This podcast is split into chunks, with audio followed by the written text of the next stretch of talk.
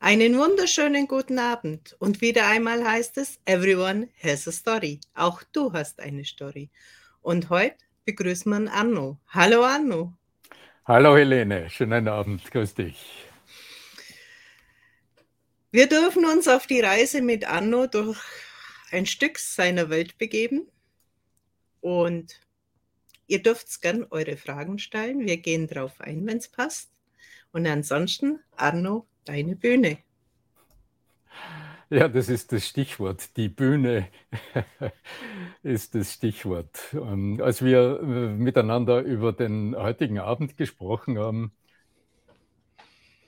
ich habe dann gemerkt, dass ich eigenartige Träume hatte in der Nacht äh, nach unserem Gespräch, weil die, dieses Thema Nervosität, Lampenfieber, Anspannung, über das wir gesprochen haben. Ich habe da ein paar Geschichten erzählt, äh, da werden wir sicher dazu, gekommen, äh, dazu in mir nach wie vor offensichtlich Dinge auslösen, wenn ich drüber spreche. War für mich spannend zu erleben, äh, wie tief diese Dinge sitzen. Und heute als Coach und Trainer sehe ich ja in der Arbeit im Grunde mit so gut wie jedem Menschen, jedem Mann, jeder Frau, mit äh, denen ich an Reden arbeite, an Präsentationen arbeite, dieses Thema, ups, ich werde vor einer Gruppe von Menschen sprechen, kleiner oder riesig, und das tut etwas mit mir, das beschleunigt meinen Puls und das erhöht meinen Blutdruck und die Finger werden schon ein bisschen feucht. Ja. Äh, das ist aus meiner Erinnerung wieder gekommen. Ja, und ich sehe mich tatsächlich heute noch in diesen Momenten, also stell dir vor, du, du bist schon in, im Kostüm, du hast dich schon umgezogen als Schauspieler, du bist in der Garderobe. Das war in diesem alten Kellertheater noch, bevor die damalige Elisabeth-Bühne ins heutige Schauspielhaus übersiedelt ist in Salzburg. Das war so ein Kellertheater, unglaublich eng und tief und alles schwarz, äh, wie es heute so im Theater ist. Und in der engen Garderobe mit vielen Kollegen, da hing so ein Lautsprecher und da, da hat man die Übertragung von der Bühne gehört. Also über der Bühne hängt in jedem Theater irgendwo ein Mikrofon und in den Garderoben hört man mit, was draußen geschieht. Und da hörst du dann immer lauteres Gemurmel, wenn das Publikum langsam hereinströmt und erwartungsvoll ist. Man hört es so im Hintergrund. Und als Schauspieler merkst du, wie dein Blutdruck langsam steigt. und diese Erwartungsspannung steigt ganz besonders vor Premieren, also wenn du das erste Mal in einer neuen Rolle dich dem Publikum präsentierst und äh, äh, mit den Kollegen das auf die Bühne bringst, was du erprobt hast. Ja, und dann kommt dieser Moment, wo du dann tatsächlich auf die Bühne gehst. Und wo du, also waren zwei Türen, also so eine, so eine Schallschleuse aus der Garderobe durch den Gang dann die erste Tür, so eine schwere Eisentür auf, dann warst du in, in so einer Schallschleuse, da war es ganz dunkel, nur mit so einer kleinen blauen Funsel, dass wenn du die Tür Richtung Bühne öffnest, dass kein Lichtschein hinausstrahlt. Und dann machst du die zweite Tür auf und dann empfängt dich. Also du riechst die Bühne, du hörst, die Akustik verändert sich, du hörst das Gemurmel des Publikums, bevor die Aufführung angeht und du trittst jetzt im Schatten von Vorhängen und der Seitenbühne trittst du jetzt schon in diesen Bühnenraum. das tut mit dir einiges. und ich denke, du riechst nicht nur die Bühne, sondern eventuell auch deinen Angstschweiß. Den eigenen Angstschweiß, ja, ja, genau, ja, ja. Aber letztlich, ähm, ich habe gerade vor kurzem auf LinkedIn mit einem Kollegen ähm, so eine kurze Diskussion geführt, als ich eben eingeladen habe zu unserem heutigen Gespräch und ähm, so ein bisschen die Situation, ich glaube, ein bisschen dramatisch angeteasert habe und der hat dann geschrieben, ja, aber Lampen, Lampenfieber, Fieber, das braucht er, ja, weil sonst kann er ja nicht gut sein. Und ich habe ihm zurückgeschrieben, na ja, also ich habe gelernt zu unterscheiden zwischen einer prickelnden Anspannung, also diesem neugierigen Hinfiebern, oder? Auf etwas, wo du merkst, ah, es kribbelt, ähm, ja. Und äh, dann dieser Nervosität, wo du merkst, dir wird schon ganz anders. und es blockiert dich und irgendwas in dir rast und du hast Angst eigentlich vor diesem Moment. Und der dritten Variante, und das ist dann Lampenfieber. Ich hatte vor kurzem eine, eine, eine äh, Künstlerin im Coaching, eine Profimusikerin, erstklassige Musikerin. Ich habe mir Videos angeschaut, war ganz begeistert, spielt alte Musik, spielt klassische Musik. Und die hat, mir, die hat mich angesprochen, ähm, ob ich sie unterstütze, ob ich mit ihr arbeiten kann, ähm, weil sie eben von mir erfahren hat und äh, empfohlen worden ist. Und die hat mir erzählt, sie zittert, also die zittert körperlich richtig stark vor jedem Auftritt überwindet dann aber diese Schwelle. Aber selbst wenn sie auf der Bühne ist, solange sie spielt, wäre alles gut. Aber in dem Moment, wo irgendwie eine kurze Pause zwischen zwei Stücken ist, da kommt dieser Flash wieder, dann kommt ihr zu Bewusstsein, dass sie im Grunde Mutterseelen allein, obwohl da noch andere Musiker auf der Bühne sind, Mutterseelen alleine äh, für sich ungeschützt da ist vor den Augen unzähliger Menschen. Und dieses Lampenfieber habe ich meinem Kollegen geschrieben, nee, das ist nicht mehr förderlich. Hm. Also das trägt nicht dazu bei, dass du besser wirst, sondern das schränkt dich ein. Und vor allem, was ist das für ein Lebensgefühl? Was ist das für ein Lebensgefühl, wenn du, wenn du dann vor vor Auftritten Angst hast, naja, aber dann hast du zumindest Auftritte. Also dann hast du in irgendeiner Weise gelernt, diese Welt, diese Schwelle dann mal zu überschreiten. Aber viele Menschen machen ja den Mund nicht auf deshalb. Also die haben ein ganzes Lebensprogramm trainiert und vermeiden alle Situationen, wo sie auch nur irgendwie in diese Gefahr kommen könnten. Die halten sich in der Firma ganz still. Die sagen, ach, mach die Präsentation machst du, obwohl sie vielleicht die Projektführer sind oder die, die es ins Leben gebracht haben oder die verantwortlich für etwas sind und die schieben dann die anderen vor ähm, in, die, in die Öffentlichkeit und das ist plötzlich für die Karriere schädlich.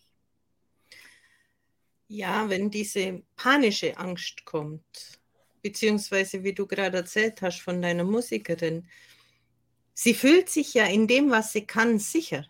Und in dem Moment, wo das ausgeschalten ist, fällt sie in dieses Loch. Und das ist natürlich schon extrem, wenn wir das noch während des Auftritts wieder haben, weil dann kommst ja du wieder in dieses. Und auf Dauer macht das ja krank. Das macht krank. Und, ja, also letzt, ja, und letztendlich, wenn du das nicht irgendwann relativ zügig überwindest, baut sich ja in meinen Vorstellungen mhm. diese Panik immer stärker aus. Baut sich auf, ja. Ja, ich meine, wir, wir wissen ja heute, das brauche ich dir nicht erzählen, wir wissen heute aus der Neurologie, dass ja auch Angst ähm, gelernt ist. Also Angst ist ein Urmechanismus im Menschen. Angst ist ein Schutzmechanismus, das ist uns klar. Aber ja. diese im Grunde pervertierte Angst, also diese Angst, die Also die gute Angst, die schützt uns, wenn wir über die Straße gehen. Da schauen wir nach links und rechts, weil irgendwas in uns sagt, Vorsicht, äh, Gefahr, Angst. Das produziert im Körper diese ganzen Botenstoffe, Adrenalin, Cortisol etc. Das aktiviert die Muskulatur. Wir werden bereit, also der Körper macht uns bereit, einen Sprung zur Seite zu machen, wenn es nötig ist, oder? Also das ist ja dazu da, um uns körperlich in Aktionsbereitschaft zu bringen. Soweit, so gut. Also da ist ja nichts, ähm, also das wegzutrainieren wäre wär lebensgefährlich. Nur, ich meine, ja, dieser vielgepriesene Säbelzahntiger, vor dem uns das schützt, der existiert halt nicht mehr. Und wann gerät jemand im echten Leben tatsächlich mal in plötzliche Lebensgefahr, wo es wirklich nötig ist, all diese körperlichen Reserven äh, äh, ja, in, in Aktion zu bringen? Das passiert vielleicht im Leben ein, zwei Mal in echt gefährlichen Situationen, da braucht man es wirklich. Aber ansonsten. Man muss ja. halt wieder abschalten können man darf nicht in der Dauerschleife bleiben. Das, weil man sagt ja auch in diesen Fluchtmechanismen, ja, mhm. was Säbelzahntiger ja für uns so hat, haben wir ja auch keinen Hunger. Mhm. Wir brauchen ja nichts zum Essen, weil was willst du nur essen, wenn hinterher um die Ecke kommst? Also das hat die Natur schon so richtig eingerichtet. Nur wenn du halt dann über ein halbes Jahr nur auf der Flucht bist, ja, dann wird's kritisch. Und dann kommt ja auch noch die, dieser Schlafmangel und das Ganze, das zieht sich ja dann imaginär durch, immer länger durch. Ich habe gerade ähm, an, bevor du es noch gesagt hast, war bei mir das Stichwort Schlaf im Kopf. Also vielleicht nicht nur Schlafmangel, aber die Schlafqualität. Also ich habe für mich gerade so ein Programm laufen, weil aus der Zeit im Theater ähm, habe ich mir angewöhnt, nachts zu arbeiten. Theater mhm. ist halt so ein Job, wo du als Schauspieler abends auf der Bühne stehst. Das ist das, was das Publikum sieht. Aber um 10 Uhr vormittags beginnt in jedem Theater die Probe und um 14 Uhr am Nachmittag oder um 16 Uhr, je nachdem, ist dann die zweite Probe des Tages. Und ich bin um 9 Uhr im Büro gestanden.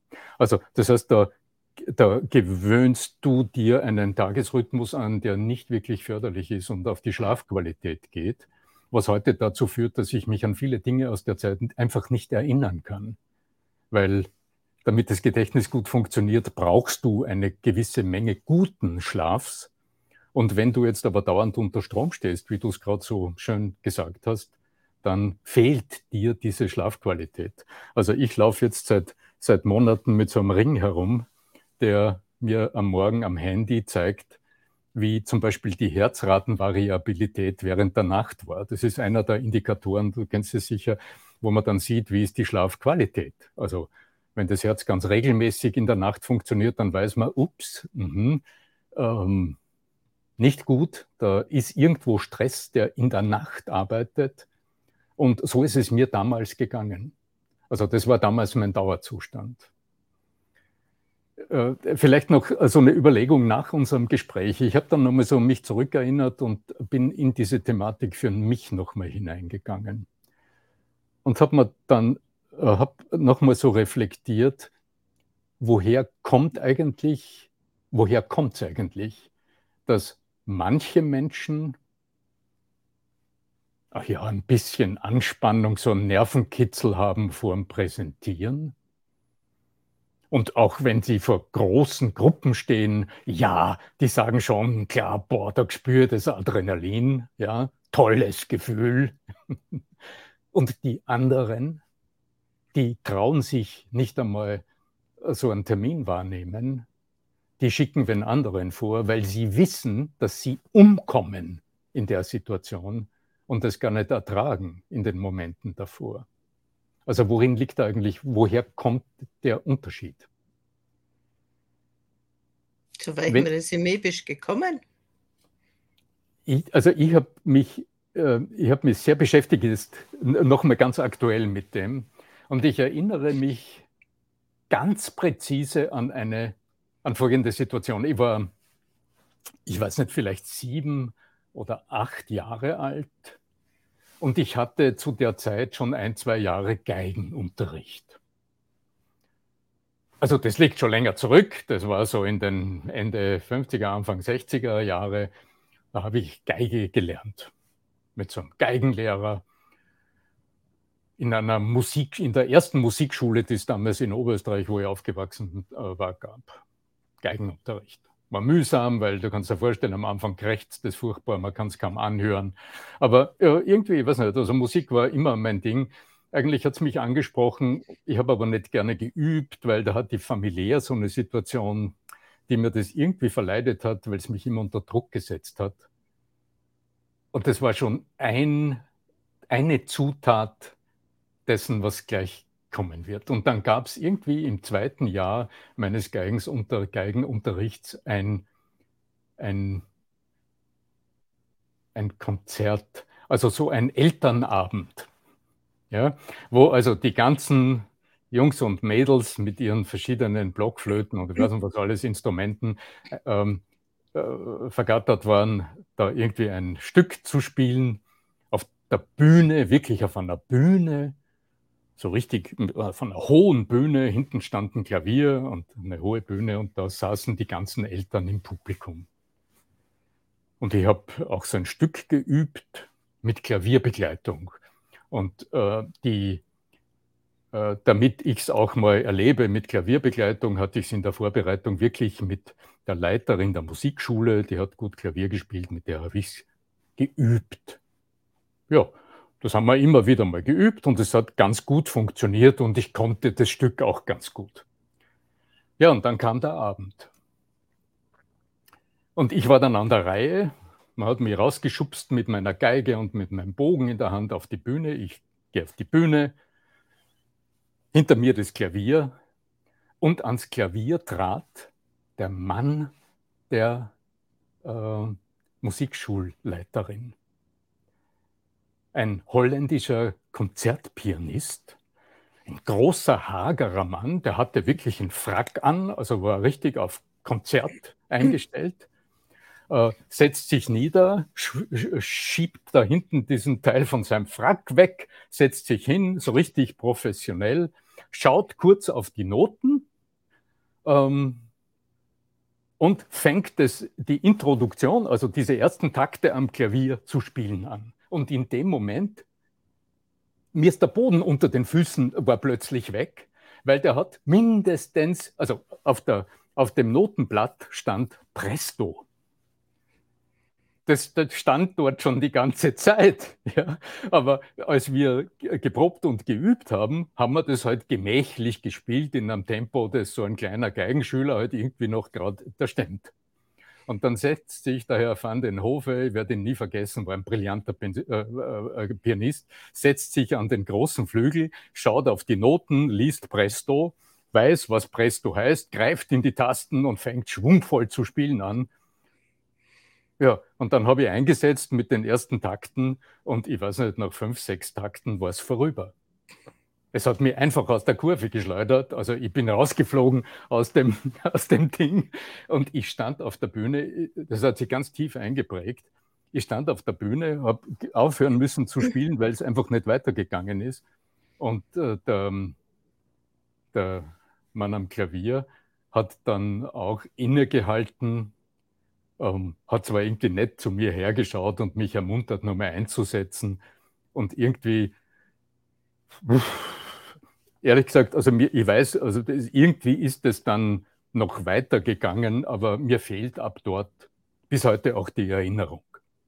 Ich Kann weiß nur, dass kann das sein, dass du einfach vor dieser Größe von der Prominenz, wo er ja dargestellt hat, mit seinem Frack und seinem Können, nicht das Mütterliche dieser, dieser Direktorin hatte, so mit der man ja gewohnt war zu spielen, sondern jetzt dieses, oh, ja, diese Größe. Es war, eine, ja, es war eine ganz andere Situation.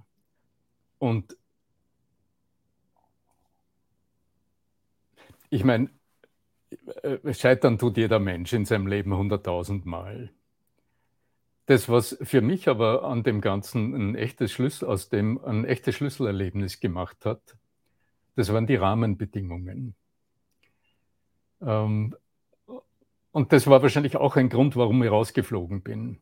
Weil ich habe schon bei den ersten Schritten auf die Bühne damals, habe ich einen großen Leistungsdruck verspürt weil ich irgendwie in mir drinnen hatte, man macht es richtig, man hat geübt, äh, da schauen ja Menschen zu. Und dieser Blick der anderen, der war in meiner Erziehung sehr prominent. Der war sehr stark da. Dieses, was denken die anderen, was sagen denn die anderen? Jetzt sei ein bisschen leiser, die, die, die, die hören dich ja. ja? Also dieses, ähm, dieser überzogene ähm, Respekt vor dem Blick der anderen. Und das, was dabei herauskommt, das weiß ich heute, das ist ein, das ist das, das Selbstwertgefühl ganz langsam schrumpft. Und man irgendwie in kleinen Schritten beginnt, sich nicht mehr aus sich heraus zu definieren. Also ich bin das, was ich tue, ich kann das, ich mache das und ich definiere mich über das, sondern da beginnst du kleinweise. Dich über das zu definieren, was die anderen von dir sehen und was die anderen von dir halten.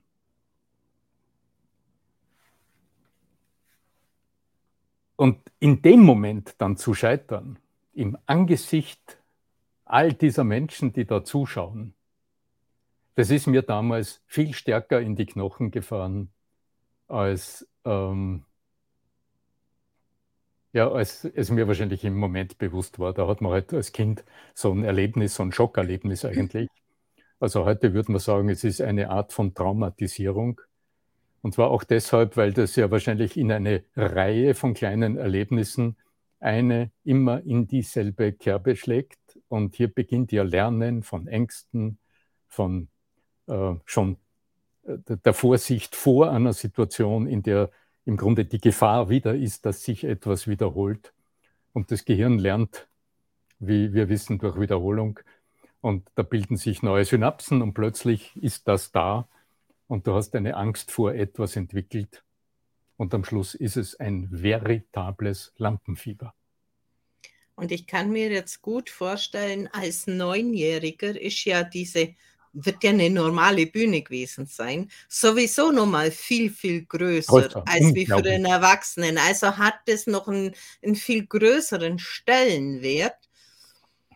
Und diese Erwartungshaltung ja von den Eltern, weil die Musikschule hat ja auch Geld gekostet. Und genau dann hast du es ja auch noch gern gemacht und vielleicht ist ja auch noch im Hintergrund gewesen, ja, jetzt bin ich ja der Versager in dem Moment, weil das ja in die Hose ging. Ja, darf ich dann überhaupt noch weiterspielen? Was macht die Gruppe dann mit mir? Weil alle anderen haben es ja wahrscheinlich hingebracht. Und trotzdem würde ich jetzt aus meiner Erfahrung raus sagen, mein Scheiß, den ich erlebt habe, habe ich mir selber ausgesucht. Mhm. Weil ich bin darin gewachsen. Und in dem Moment, wie du auch das gedreht hast, wird es nämlich zu deinem Job. Es ja. muss da innen irgendwo arbeitet werden, weil du bist ja dann weiter diese Bühnengeschichte gegangen. Weil wenn da nicht dieser innere Motor gewesen wäre, wärst du ja nie mehr auf die Bühne gegangen, oder? Ja, es hat noch viel weitreichendere Folgen genau betrachtet, wenn ich heute so meinen Lebensweg Revue passieren lasse. Ins Theater bin ich eigentlich durch einen Zufall geraten, aber du weißt ja, wie das mit den Zufällen so ist.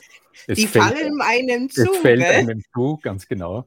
Das ist mir zugefallen und es ist mir die Chance zugefallen, mich äh, diesen diesen Ängsten vor Menschen und dieser Sorge, wie mich die anderen sehen, zu stellen. Ich hatte als Jugendlicher dann, also ich bin mit 16 oder 17 ähm, nach Salzburg übersiedelt, habe dort begonnen, einen Beruf zu lernen. Ich habe ja mal Goldschmied gelernt in dieser Phase und dann die Meisterprüfung gemacht, also in jungen Jahren. Und in der Zeit bereits habe ich erste Schritte im Theater gemacht. Und ähm, in der Zeit habe ich am Abend Migräne gehabt, weil ich in der Früh in den Bus eingestiegen bin und das Gefühl hatte, alle Menschen schauen mich an. Also diese, diese, diese, diese Auseinandersetzung mit dem, wie mich andere sehen, hat mich damals unfassbar begleitet und hat in mir körperliche Dinge ausgelöst. Und ich habe damals schon gewusst, äh, da ist etwas, das muss ich bearbeiten. Ich muss von dem wegkommen.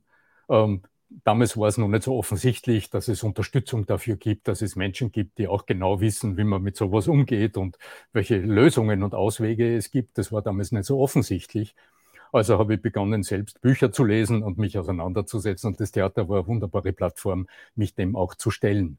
Die haben mich dann auf die Bühne gestellt und haben gesagt, Arno, aha, du bist ein interessanter Kerl, wir brauchen da jemanden, Charakterdarsteller. Mag, magst eh, ja. So, und so bin ich eigentlich ganz langsam in etwas hineingewachsen, was dann eine Schauspielausbildung wurde und was ähm, dann 1978 dazu führte, dass ich tatsächlich auch äh, in dem Theater den allerersten Job äh, bekommen habe, den es dort überhaupt gab. Da wurde vorher überhaupt kein Geld bezahlt und habe dann äh, mit anderen, also mit dem Team begonnen, das Unternehmen aufzubauen, das heute ein stattliches Schauspielhaus Salzburg ist. Aus dem ist das herausgewachsen.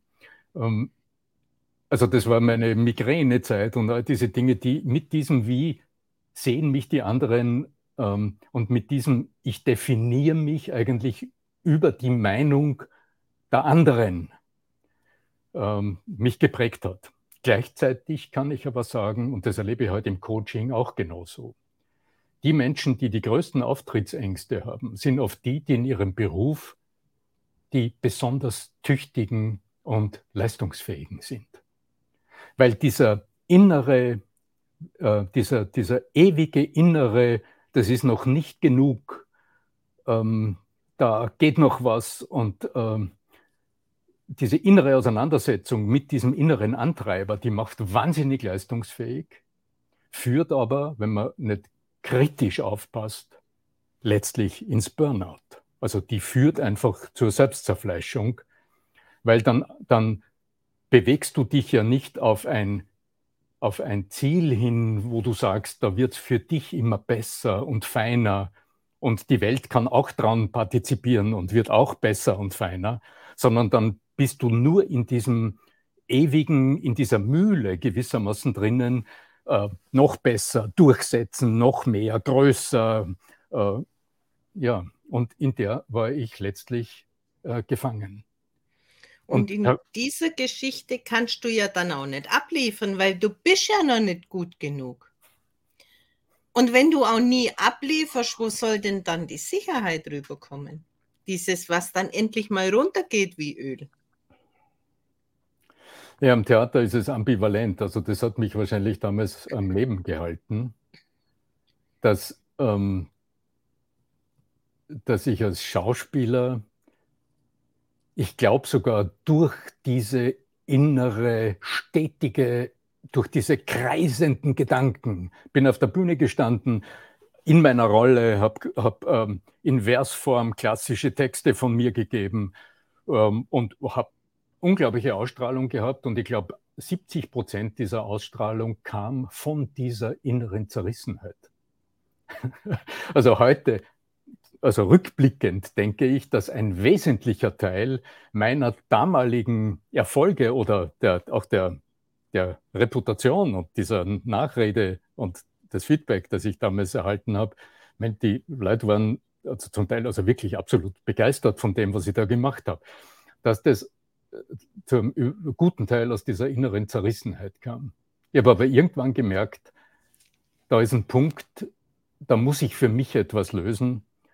Und das habe ich dann auch tatsächlich getan. Also ich habe mich dann schlussendlich, das hatte damit zu tun, dass dieses Unternehmen, äh, dass ich meine äh, Entwicklungsziele für das Unternehmen einigermaßen erreicht hatte. Bin heute noch sehr stolz auf das, wo es am Schluss drunter und drüber gegangen ist, aber letztlich ähm, hat es zu einem sehr guten Status geführt, den das Theater im Grunde heute noch hat, gut geführt. Sehr, äh, also macht tolles Theater ohne mich. Und dann habe ich mich rausgezogen. Das war ein richtiger Kampf mit mir selbst, weil man definiert sich dann ja so stark über, die, über das, was man da aufgebaut hat.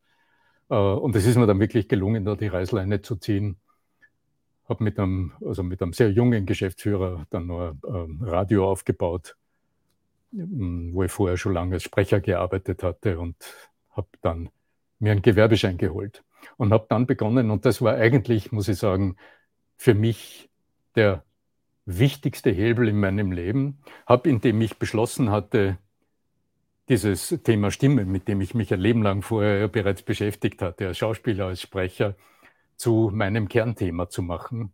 Und habe dann bemerkt, dass mir das die Gelegenheit gibt, die Dinge, die mich vorher so blockiert haben, Schritt für Schritt, und zwar richtig tiefgehend, in der Arbeit mit meinen Kunden aufzuarbeiten. Und ich war mir in jeder Sekunde bewusst, dass ich in, dem, in der Arbeit immer ein Stück mit an meiner eigenen Entwicklung arbeite. Und im Grunde ist es heute genauso. Also mit jedem einzelnen Kunden, mit jeder einzelnen Klientin im Coaching lerne ich über mich mindestens genauso viel wie über meine Kunden, während wir in rasanter Zeit zu unglaublichen Ergebnissen kommen. Aber letztlich funktioniert es nur, weil ich irgendwann vor 25 Jahren beschlossen habe, äh, dieses Getriebene mal zu unterbrechen und mal von außen auf mich drauf zu schauen und mal für mich genau nachzuschauen, was ist das eigentlich alles, wie funktioniert es und zu schauen, was kann ich daraus lernen, um es anderen weiterzugeben. Also für mich bedeutet es ja auch immer, wenn ich mit jemand arbeite, und es wird bei dir nicht anders sein, es kommen ja diese Reflexionen zu dem eigenen Erlebnis. Und wie habe ich es gelöst? Das ist ein Stück weit einfach das nochmal hochholen, nochmal festigen und dem anderen einfach diesen, diesen Weg an die Hand zu geben. Und da ist in meinen Augen und wird bei dir das Gleiche sein, sehr, sehr viel über Stimme und Körper. Weil das noch viel, viel tiefer ankommt, diese Schwingung, als wie nur das Gelernte sondern auch dieses Schauspielerische, dieses, ja, dieses Dramaturgische, was da drin war. Und ich denke, deine Zerrissenheit auf der Bühne hat dich eben ja auch befähigt, dieses, diesen Charakter, diese tiefe Trauer, was ja oft solche äh, mhm. Hauptdarsteller haben, so rüberzubringen. Weil wenn du diese Trauer oder diesen Frust oder was auch immer noch nie erlebt hättest, mhm. würdest du das auch nicht so rüberbringen. Mhm. Ja, du sprichst, äh, was, äh, du sagst das jetzt in einer sehr interessanten Art und Weise, denn viele Menschen haben ja so die Vorstellung am Theater, da spielt man etwas vor. Da lernt man eine Rolle und dann spielt man etwas vor. Würdest du jetzt einen Film oder ein Theaterstück anschauen, in dem das so praktiziert wird, und das gibt es, dann ist es unglaublich oberflächlich und das wird dich nicht wirklich mitnehmen. Da holst keinen ab. Nee, da holst du keinen ab, ganz genau. Und letztlich ist es heute, wenn wir als Coaches oder als Therapeuten oder als Trainer arbeiten und ernst nehmen, was wir tun, dann ist es im Grunde so etwas Ähnliches. Denn ähm, natürlich geht es am Schluss, du brauchst Tools, du brauchst Werkzeuge, du brauchst auch Praxistipps, also etwas, was man vermitteln kann und jemand nimmt es und tut es im Moment und kann es. Ja? Also diese Schlüssel, diese kleinen Schlüssel äh, jemandem in die Hand zu geben. Aber damit es wirklich funktioniert, ist es unabdingbar, finde ich, dass du vorher für dich und somit auch für den anderen in der Tiefe verstanden hast, was dahinter steckt. Welche Bedürfnisse in Menschen wach sind, wenn sie laut werden in einer Diskussion. Welche Ängste in Menschen hochkommen, wenn sie sagen, puh, ich bin so blockiert und meine Stimme ist die ersten fünf Minuten, wenn ich auf der Bühne stehe, irgendwie so hoch und so gepresst. Ich brauche ein Stimmtraining. Sage ich, ja, ja, das ist schon richtig, aber mit einem normalen Stimmtraining wirst du die ersten fünf Minuten auf deiner Bühne auch nicht das nächste Mal schon bewältigen. Da braucht man einen intelligenteren Zugang und das sind die Momente, die nur funktionieren, wenn du als Coach auch tatsächlich nicht nur die äh, in einem gewissen Ausmaß genau diese Erfahrungen selbst gemacht hast, aber auch selbst schon mal erprobt, auch selbst in der Lage bist, es anders zu tun. Denn wie viele Leute geben Ratschläge, ich meine, ich muss immer schmunzeln. Äh, ich meine, man kann heute, wenn man eine gute Bibliothek hat oder heute einen guten Online-Zugang hat, dann kannst du ja alles nachlesen. Und wenn du ein gutes Gedächtnis hast, kannst du das auch gut wiedergeben. Dann hast du dir ein unfassbares Wissen angeeignet und das ist wertvoll. Also dagegen ist bitte nichts zu sagen. Nur ähm, wenn du es ist einfach, noch nicht in der Tiefe gefühlt. Ich ja, sage ich will, äh, wenn ich das will, gefühlt habe, ja, genau. wie sich was gut anfühlt, wie sich anders anfühlt als diese Panik und diese Situationen einfach mehr werden. Ja, und wenn du dann auch dann, weißt, woher es kommt in dir. Genau. Also wo diese kleine, wo dieses Reservoir im Menschen steckt. Und das ist bei jedem ein bisschen woanders. Das ist dann die wahre Erfahrung, also gespeist aus der Lebenserfahrung gewissermaßen, aus den vielen Dingen, die man im Leben bereits mal umgesetzt hat, zu erfassen, empathisch in ganz kurzer Zeit zu erfassen, wenn du einen Menschen anschaust in der Arbeit, im Coaching, dass du erahnen kannst aus dem, was du siehst und hörst und empfängst, wo diese Quelle versteckt ist, diese Ressourcen versteckt sind, die, die da sind, aber wo es irgendwo so einen verschlossenen Hahn gibt oder so ein verschlossenes Ventil gibt, das es gilt, also wo man dem anderen quasi den Impuls gibt oder den Schlüssel gibt, dass er dieses Ventil selbst öffnet und auf diese eigenen Stärken, auf diese Ressourcen, die in jedem Menschen ja drinnen sind. Ausdruckskraft, Souveränität, innere Sicherheit, Zuversicht in so Redesituationen, dass er oder sie die öffnen kann in dem Moment, in dem es nötig und wichtig ist. Und wenn das gelingt, ah. und wenn wir wieder zurückgehen an dein Schlüsselelement, wenn mhm. er weiß, wann dieser Punkt wie bei dir mit auf dem ersten Mal auf der Bühne stehen verknüpft mhm. ist, mhm. wenn er weiß, warum er halt bei dem reagiert, wie er reagiert, weil er da irgendwann mal diese Erfahrung gemacht hat als Neunjährige, wo er halt dann gestrandet ist vor dieser Souveränität. Mhm dann macht es auch eine logische Geschichte im Kopf. Und es ist nicht mehr die Angst von irgendwas Dunklem, was, was auf einen zukommt und keinen Namen hat. Mhm. Mhm. Also so sehe es ich. Ja, ja, ja, ja. Ich nicke dir zu. Ich, ich, ich würde an der Stelle äh, immer noch einen, äh, einen, Gedanken ergänzen. Also den hast du vielleicht jetzt einfach nicht ausgesprochen.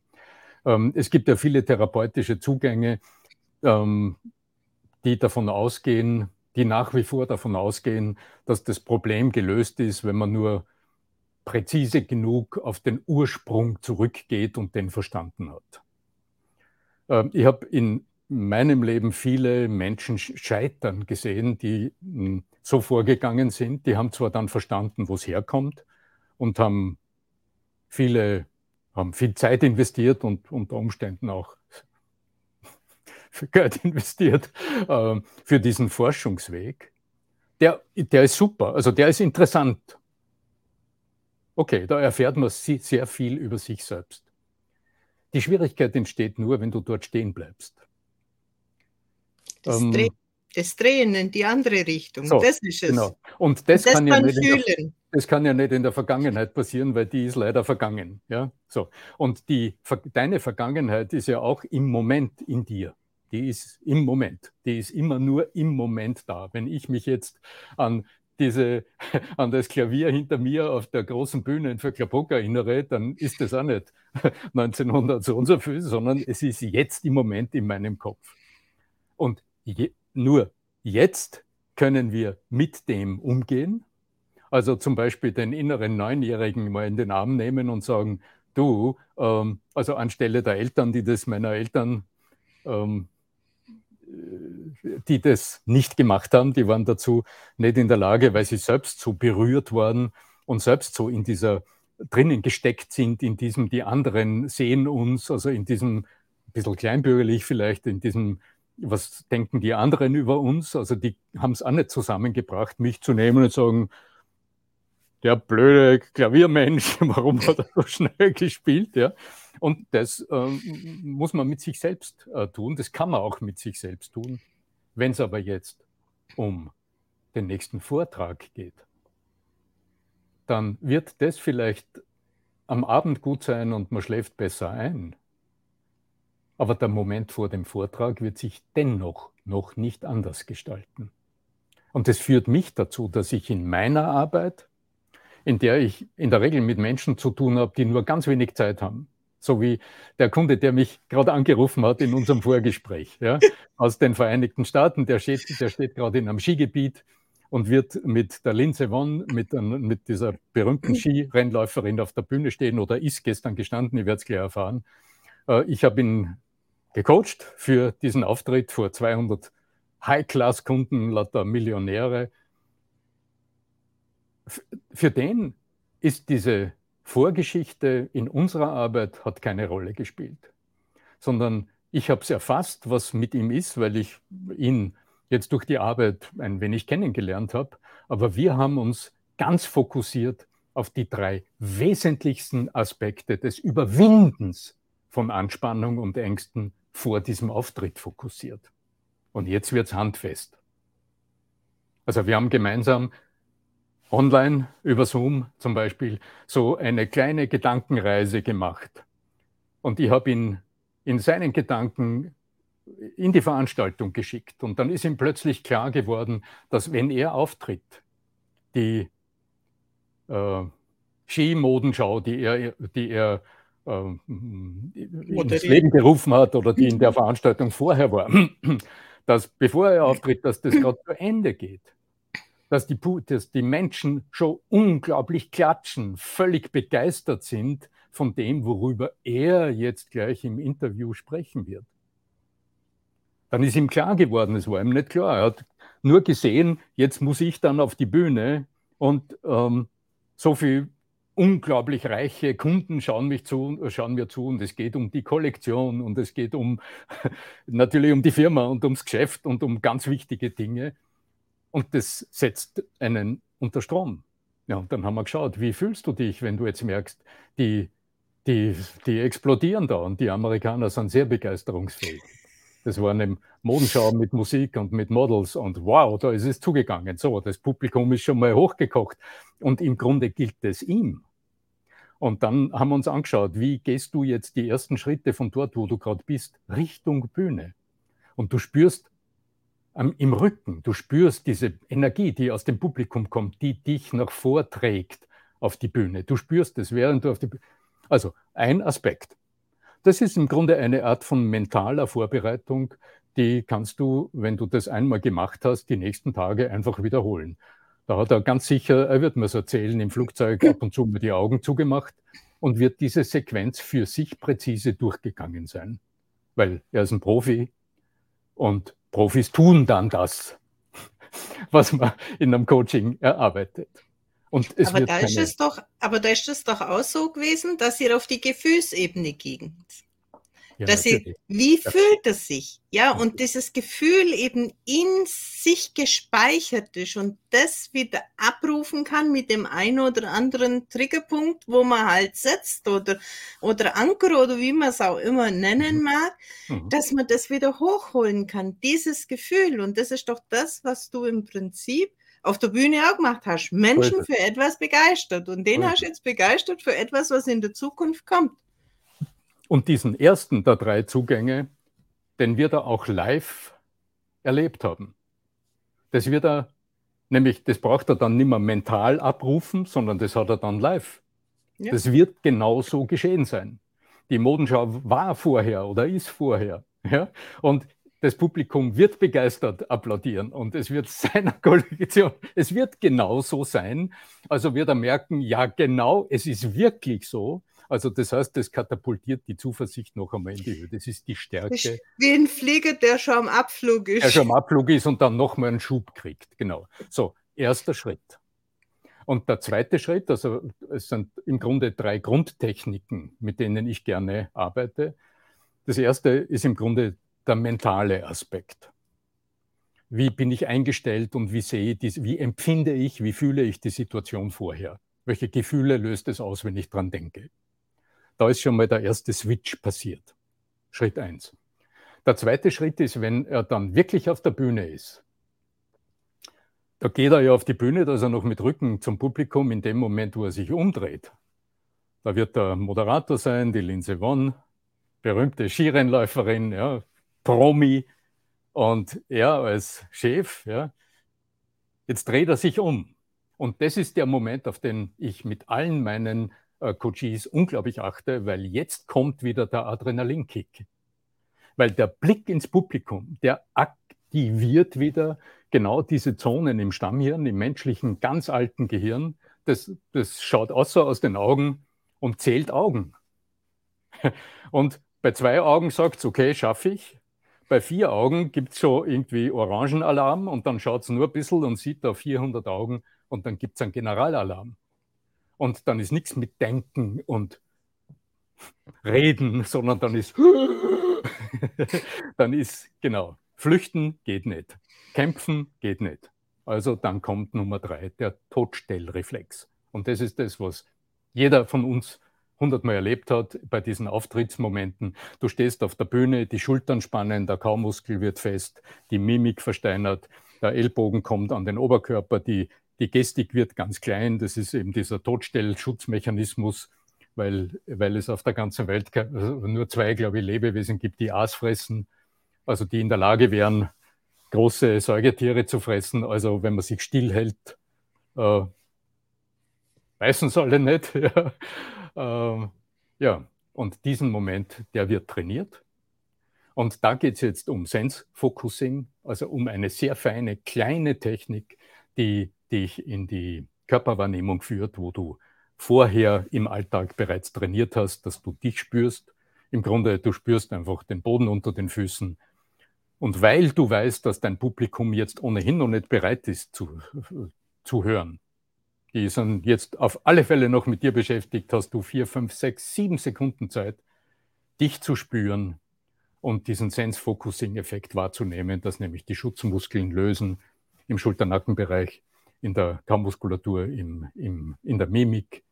Das Gesicht wird plötzlich entspannt. Du merkst das, weil du dir einen somatischen Marker gesetzt hast. Ich plaudere ein bisschen aus der Schule, ist das okay?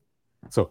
Und jetzt hast du einen Regelkreis aktiviert. Du bist ganz bei dir du spürst dich, du bist bei dir und jetzt kannst du langsam mal schauen, ob dein Publikum schon bereit ist. So, und jetzt, ja, jetzt hast du Ausstrahlung, jetzt bist du stark. Das war die Nummer zwei.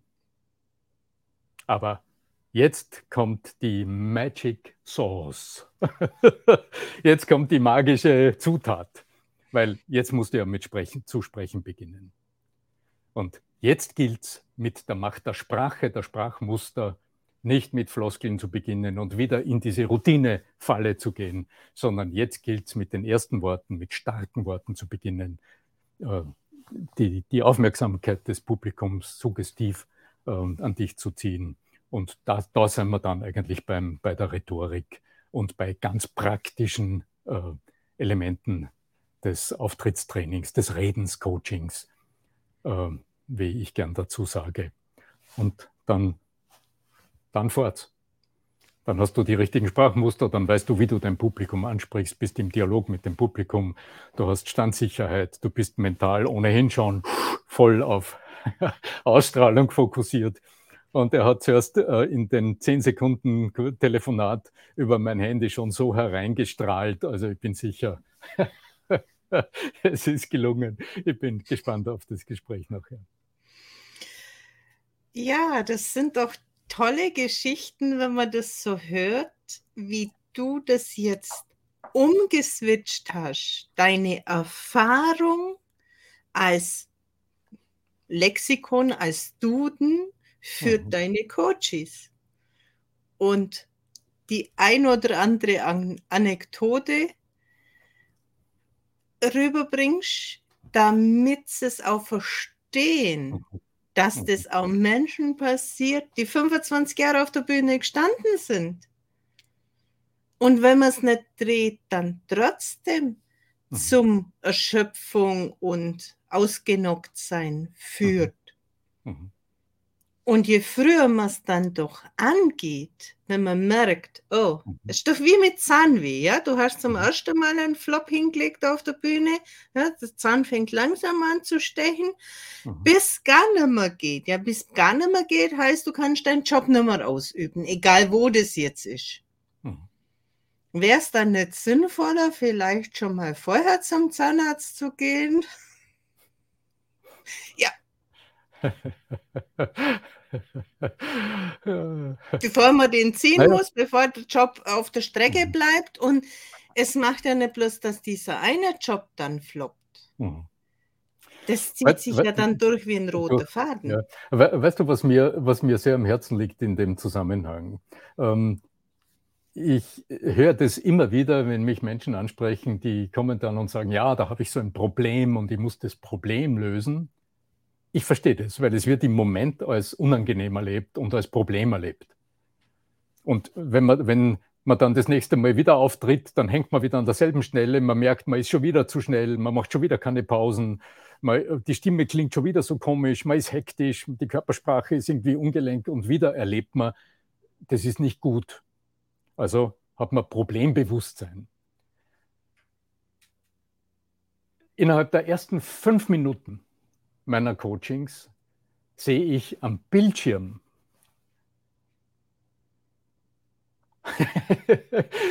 Sehe ich, ich habe es gerade wieder erlebt, äh, gestern in einem Coaching, sehe ich völlig überraschte Gesichter, weil, weil jetzt plötzlich, äh, die Dame gestern hat plötzlich bemerkt, in dem, innerhalb des, der ersten fünf Minuten im Coaching hat sie bemerkt, ähm, dass sie ja jetzt nicht an ihrem Problem arbeitet, sondern dass wir die Sache von vornherein umdrehen und sofort schauen, dass hinter diesen scheinbaren Problemen immer Stärken versteckt sind, die sie überhaupt noch nicht gemerkt hat. Mhm.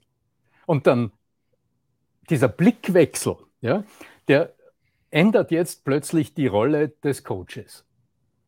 Und wenn der Coach am Anfang von der Vorstellung meiner Kunden oft der Zahnarzt ist, ja, da ist ein Problem und jetzt muss der Zahn gezogen werden und die Ams müssen entfernt werden. Und dann merken die plötzlich, es geht nicht um das Entfernen von Ams, sondern um diese innere Souveränität beim Präsentieren vor der Kamera, dass du in der Lage bist, obwohl dort niemand ist, völlig souverän mit jemandem zu plaudern auf der anderen Seite.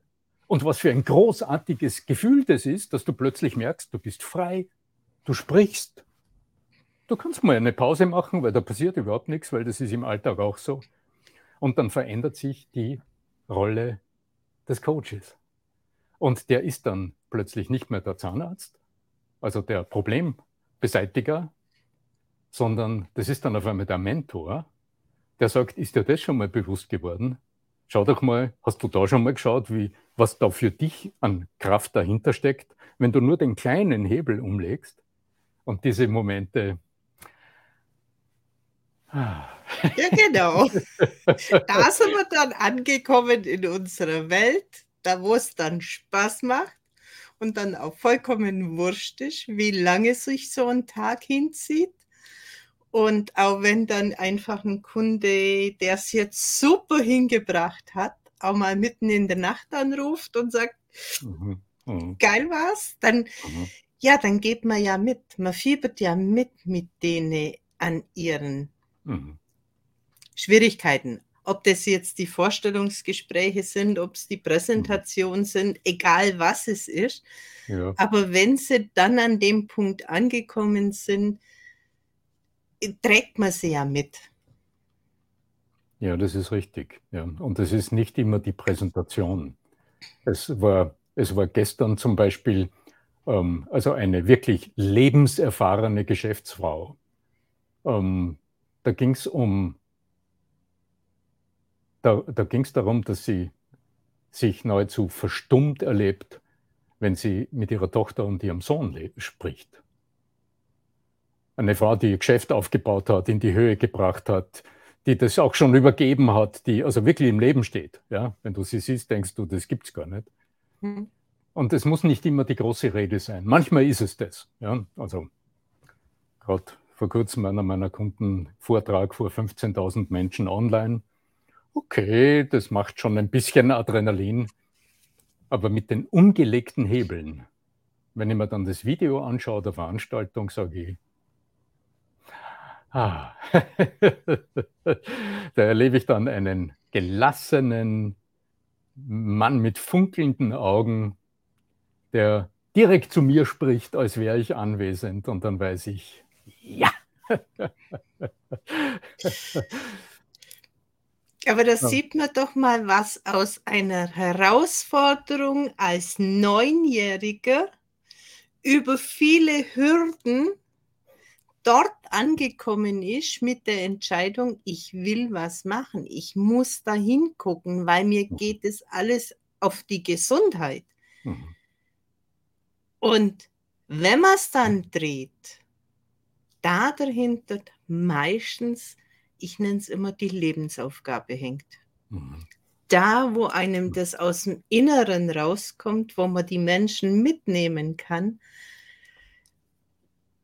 das finde ich einfach ein, mhm. eine Businessgeschichte, die viel schöner ist als das in fünf Tagen zum Millionär, mhm. sondern die Menschen auf einer anderen Ebene abholen. Ich meine, du als Schauspieler hast das ja von der Pike auf gelernt, die Menschen emotional abzuholen. Aber das können rein theoretisch auch die anderen, ja. wenn sie sich fühlen wieder erlauben, wenn mhm. sie sich selber wieder wahrnehmen mhm. und auch nach ihren Werten leben, weil das ist ja auch mhm. immer so eine ganz wichtige Geschichte. Mhm. Ja, das ist ganz richtig. Das ist ganz richtig. Und ich bin sehr gesegnet damit, muss ich sagen, dass im Grunde ähm, immer wieder, wenn ich, so, so wie heute, dann macht das Handy Ding Ding und dann kommt von Calendly so eine Meldung, dass sich jemand in meinem Kalender 30 Minuten Telefonat mit mir gewünscht hat. Und ich weiß schon im Vorhinein, ich weiß nicht durch welche Fügung, aber ich weiß, dass auch die Frau, die ich da heute gesehen habe, nur so mit einem Augenzwinkern, muss da genauer hinschauen, dass die Anliegen, mit äh, denen sie zu mir kommt, ganz sicher auf der weißen Seite sind. Also ähm, sie sicher Anliegen hat, die ich bereitwillig, also auch mit einem guten Gefühl von innen heraus unterstütze und mein Know-how und meine Lebenserfahrung gerne beisteuere, damit ähm, diese, die, die Frau, also diese Menschen, mit denen ich dann arbeite, das, was sie tun, nicht nur noch besser und erfolgreicher machen, sondern dass sie es mit einem noch besseren Gefühl zu sich selber machen. Und ich glaube, das ist das, was Sinn hast du angesprochen. Nur wenn ich in dem, was ich tue, wirklich auch so einen tiefen Sinn empfinde, dann passiert das, von dem die Arme in so einem schönen, einfachen Satz sagen, ähm, dass es die Welt ein bisschen besser macht. Es klingt so banal, aber ich glaube, das ist der Kern dessen. Was können jetzt die Menschen bei dir für eine Begleitung genau bekommen? Hm. Die Themen, ähm, wegen derer mich Menschen ansprechen, sind so bunt, wie die Kommunikation auch ist. Es sind immer heikle Kommunikationssituationen. Ob das jetzt ähm, tatsächlich die Geschäftsfrau ist, die, die irgendwo, ein, ein, da ist etwas, worüber in der Familie nicht gesprochen wird, das hat einen Hintergrund und sie will es in die Gänge bringen. Oder ob das eine Situation ist, wie ich sie auch gerade vor kurzem erlebt habe, eine, eine unglaublich lebenserfahrene Managerin, die plötzlich in ihrem Unternehmen, das verkauft wurde, äh, das ihrem Vater gehört hat, plötzlich einem männlichen Vorstand gegenüber als Marketingleiterin verantwortlich ist. Ähm, und merkt, irgendwie kommt sie sich wie ein kleines Mädel vor, obwohl sie die ist, also kannst du dir vorstellen, gestandene Frau, ja. Und dann schauen wir uns an, wie geht das anders und wie, wie tritt sie dort selbstsicher und souverän auf und oh, tut dort ihre Dinge. Oder du hast einfach vor dir ein Video, das du auf deine Webseite stellen willst. Äh, oft gehört das Thema und merkst, wenn du es ausprobierst, oh, wie rede ich da komisch? Das kommt nicht gut rüber, ich wirke irgendwie so hölzern oder es klingt aufgesagt. Okay, gehen wir an die Arbeit. Also es sind ganz, ganz unterschiedliche Themen, die jedenfalls immer mit den Momenten zu tun haben, wo du mit anderen Menschen in Kontakt treten willst und dabei sicher, souverän, mit einem guten Gefühl zu dir selbst, mit Zuversicht und Souveränität in diese Situation hineingehen willst und eine gute Idee hast, wie du das, wie du die anderen dazu begleitest, die richtigen Dinge zu tun. Also man sagt dann oft so oberflächlich Überzeugungskraft stärken. Aber im Grunde geht es oft um die Psychologie. Also wie nutzt du dich, deine Stimme, deine Sprache, deine Ausstrahlung, alles das, was du besitzt. Wie nützt du das, dein Wissen, dein Know-how, um andere Menschen dabei zu begleiten, die richtigen Dinge zu tun, die richtigen Dinge zu sagen. Dann gibt es einen sehr einfachen Weg. Das ist ein Link. Ich stelle in den Chat, oder? Den machst du hinterher. Wenn wir fertig sind, stellst du hinterher einfach in die Kommentare. Hinterher in den Chat, ganz genau. Mhm. Das ist einfach ein Link. Der führt, zu, der führt auf meine Webseite und da steht ein kleiner Kalender und da kann sich jede Frau und jeder Mann ein Telefonat mit mir wünschen. Und manchmal führe ich interessante Gespräche jetzt ohne, äh, ohne, dass sich jemand von mir wirklich wünscht, dass man dann in die Arbeit geht. Aber immer wieder äh, treffe ich in diesen Telefonaten auf Menschen, die sagen, Herr Fischbacher, ich kenne Sie von Ihrem Podcast, ich kenne Sie von YouTube, ich kenne Sie, weil Sie mir jemand empfohlen hat. Äh, ich habe da so ein Thema, lassen Sie uns mal drüber sprechen. Äh, was könnte denn da draus werden? Und dann sprechen wir drüber und immer wieder ja, führt es dann einfach dazu, dass wir uns im Telefonat halt einen Termin ausmachen, meist online und dann einmal einen ersten Schritt in die Arbeit gehen. Mehr gibt es von mir so und so nicht zu kaufen. Also das Einzige, was man von mir kaufen kann, ist der erste Schritt in, ein, in eine, der erste Schritt in eine kleine Zusammenarbeit. Denn mein Gott, was weiß man schon, woraus das besteht, oder? Wenn du hörst Redenscoaching oder Stimmcoach Anna Fischbacher, kann kein Mensch weiß wirklich recht schaffen, was da dahinter steckt, was das sein kann. Also sage ich, ich verkaufe keine Pakete, bei mir gibt es nichts, was mehr als die erste Stunde ist. Die hat dann einen Preis und da spricht man drüber und dann geht man an die Arbeit und am Ende dieser Stunde schaue ich meinen Kundinnen, meinen Kunden ganz tief in die Augen über die Kamera und dann sage ich, okay, ähm, so und so, Frau so und so, jetzt haben Sie erlebt, ähm, was wir da getan haben, ähm, was haben Sie jetzt für sich daraus gezogen und dann frage ich, okay, ähm, wie, wie passt die Zusammenarbeit? Jetzt haben Sie erlebt, was das ist. Frühestens jetzt, sage ich dann, können Sie für sich überhaupt die Entscheidung treffen, einen zweiten Schritt zu tun. Weil vorher wissen Sie ja nicht, woraus es besteht. Und ich habe die Gelegenheit, nach so einer Stunde Ihnen auch tatsächlich meine persönliche Empfehlung zu geben, woraus ein nächster, ein zweiter Schritt bestehen könnte.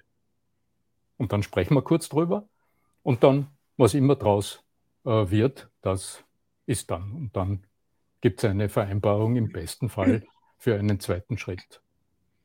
Das heißt, du arbeitest immer im Eins zu eins. Ich arbeite derzeit so gut wie ausschließlich im 1 zu 1.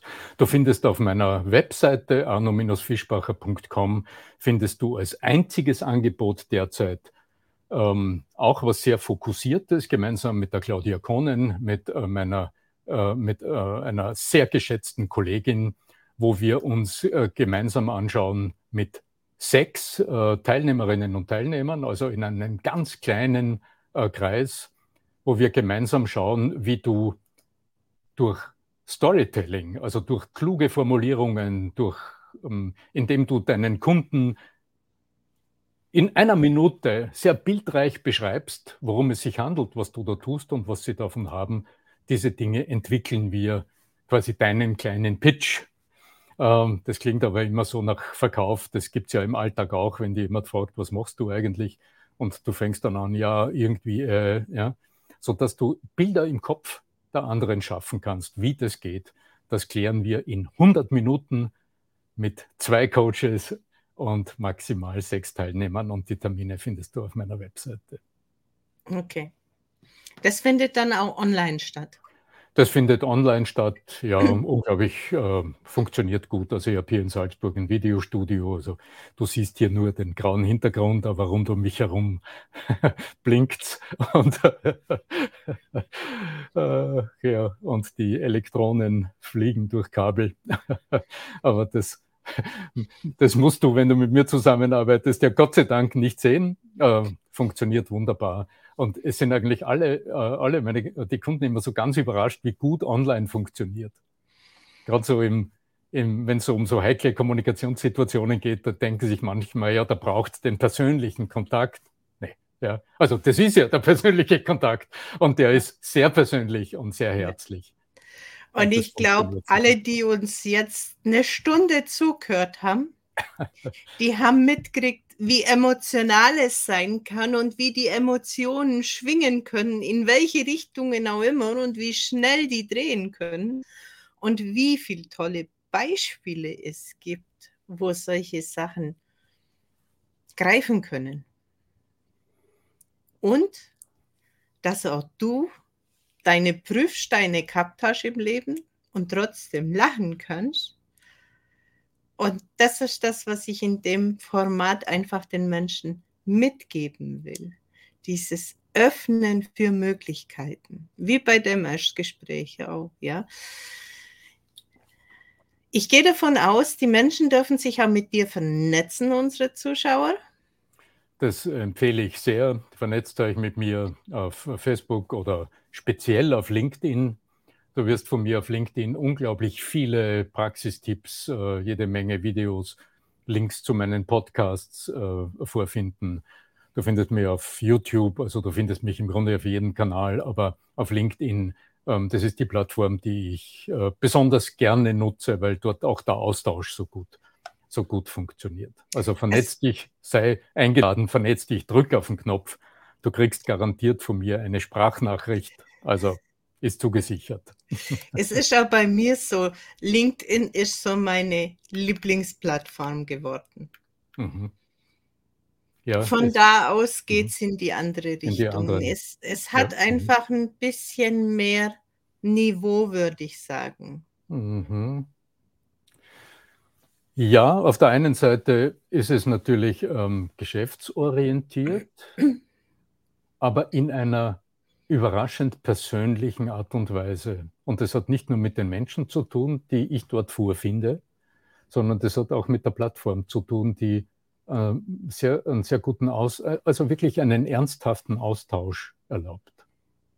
Da finden Diskussionen statt über Themen. Ähm, ich habe vor kurzem auf einem Post ähm, 7000 äh, äh, Views gehabt auf einen LinkedIn-Post, um, wo es um, um die drei aus meiner Sicht wichtigsten Haken und Ösen beim Sprechen und Präsentieren gegangen ist. Unglaublich viele kluge Kommentare, ganze Diskussionen. Und sowas finde ich auf Facebook eher selten Facebook kann aber auch durchaus Spaß machen und vielleicht auch einen anderen Einblick geben, was man sonst so tut. Und es ist ja alles gut, ist alles in Ordnung. Ja, aber LinkedIn ist Lieblingsplattform. Geht mir genauso. Dann würde ich sagen, kommen wir zum Ende mit unserem bunten Strauß an mhm. Emotionen, an Tipps, an deiner Lebenserfahrung, sagen Dankeschön für deinen tiefen Einblick, für deine Motivation, die du uns mitgebracht hast. Sehr gerne, Helene, sehr gerne. Also ich schätze deine, äh, deine Plattform sehr und ich finde es sehr interessant, wie du auch herangehst an die Dinge, weil ich denke so, weißt du, so diese, gib uns sieben Praxistipps und dann ist es gut. Das ist manchmal ganz lustig, aber die Möglichkeit zu haben, in deinen Gesprächen auch Menschen tiefer kennenzulernen und auch zu erfahren, was dahinter steckt, hinter dieser manchmal wirklich glänzenden Fassade. Bei mir ist es vielleicht auch nicht anders. Man sieht immer das, was nach außen glänzt und das ist auch marketingmäßig fein hergerichtet mit Grafiker und mit Textern und sonst was. Aber letztlich das, was uns alle interessiert, ist Menschen kennenzulernen und von Menschen zu lernen. Also danke für die Möglichkeit. Bitteschön.